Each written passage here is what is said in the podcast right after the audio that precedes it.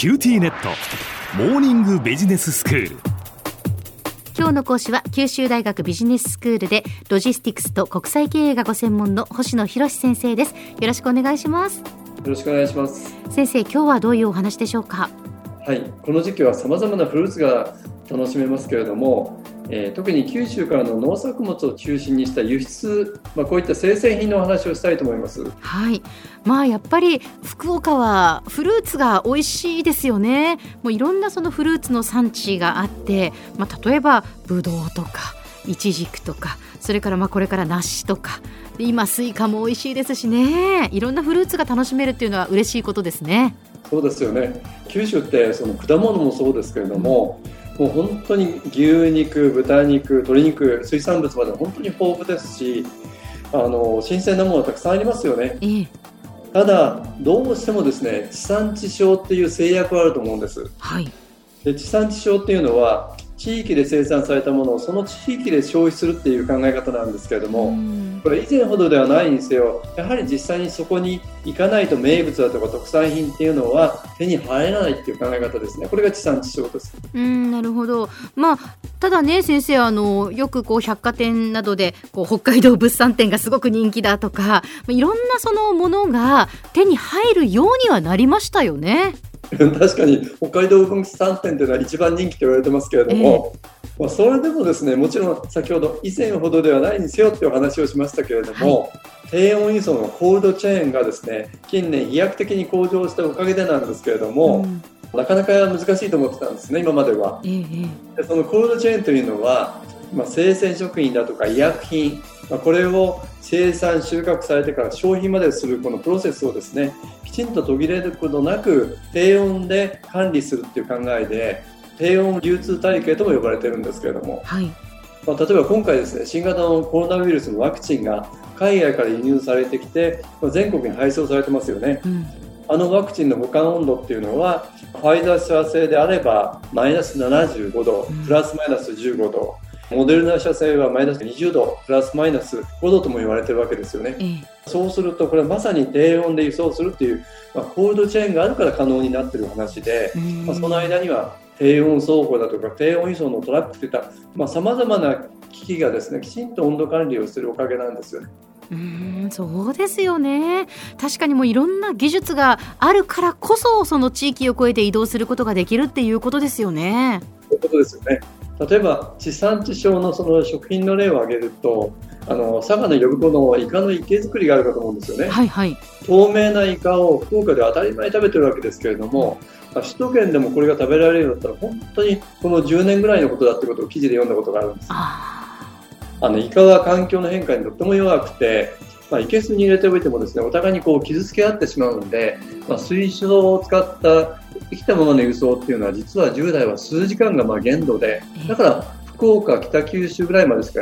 ダメだったらしいんですよね。はいはい、それが、まあ、関係者の技術と努力の結果では今でも20時間ぐらいですね、えー、かけて首都圏に運んで食べられるようになった。まあ、こういう技術だとか工夫、その努力の結果、まあ、九州の農作物だとか食肉だとか水産物がですね、まあ、今ではアジアをはじめとする海外にも輸出されてるわけです。うんまあ、特に九州だとそのアジアの主要都市に近いっていうその利点はありますよね。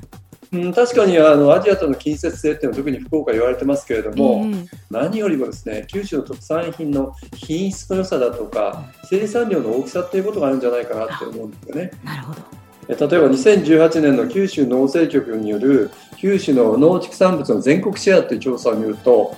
九州の肉用牛の生産量は全国の42.1%、まあ、豚肉であれば29.8%鶏肉は47.6%と全国の半分の肉が九州で生産されているということなんです。これはすごいですね。で同様にいちごは34.9%みかんは33.3%甘蔗は31%って言いますからまさにこう日本全国で作られているこういった品目の3分の1が九州産なわけですよね。ええ、で九州の人口ってちなみに全国の10.1%と言われてるんで約1割です。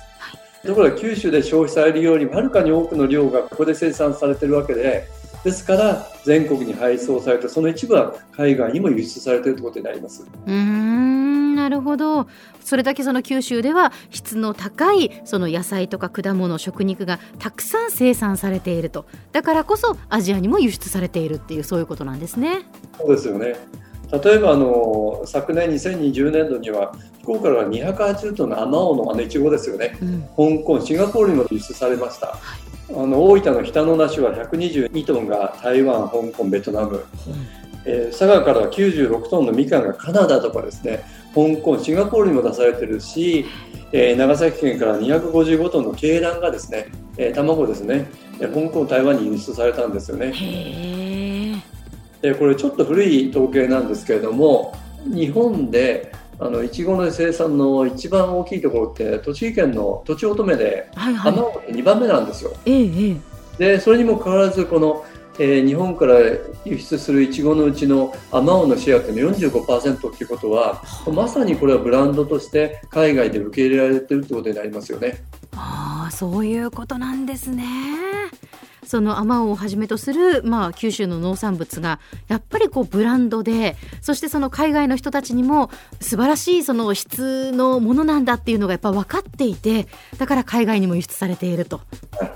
あ、そう考えると九州からの農畜産物っていうのは九州で地産地消されるだけではなくて海外にも輸出されてるっていうお話をしましたけれども、やはり九州外に持ち出す特に海外輸出ってなるとまた別の大変な障壁があるんですよね、はい、本当に高い高いあのバリアがあるってことですよこの話は明日あのさせていただきます、はい、では先生今日のまとめをお願いします。はい、えー、九州の人口っていうのは全国のちょうど1割程度なんですけれどもえー、農作農畜産物だとか水産物の本当に豊富なところですし、まあ、これらすべてのですね全国のシェアって大体20%が24%なんですねつまり人口の2倍、えー、3倍近くが、ここで生産されているわけです。まあ、そういう意味ではですね、まあ、九州から全国にそして一部は海外に輸出されるっていう、まあ、これがですね右肩上がりで増加してるんですよね。でまあ、今日はそんなお話をさせていただきましたけれども生鮮品の輸出にやっぱり多くの課題がありますし輸出になるとさらに貿易に伴う衝撃もあるわけです。でそのことを明日はお話をさせていただきたいと思います。はい。今日の講師は九州大学ビジネススクールでロジスティクス国際経営がご専門の星野博先生でした。どうもありがとうございました。どうもありがとうございました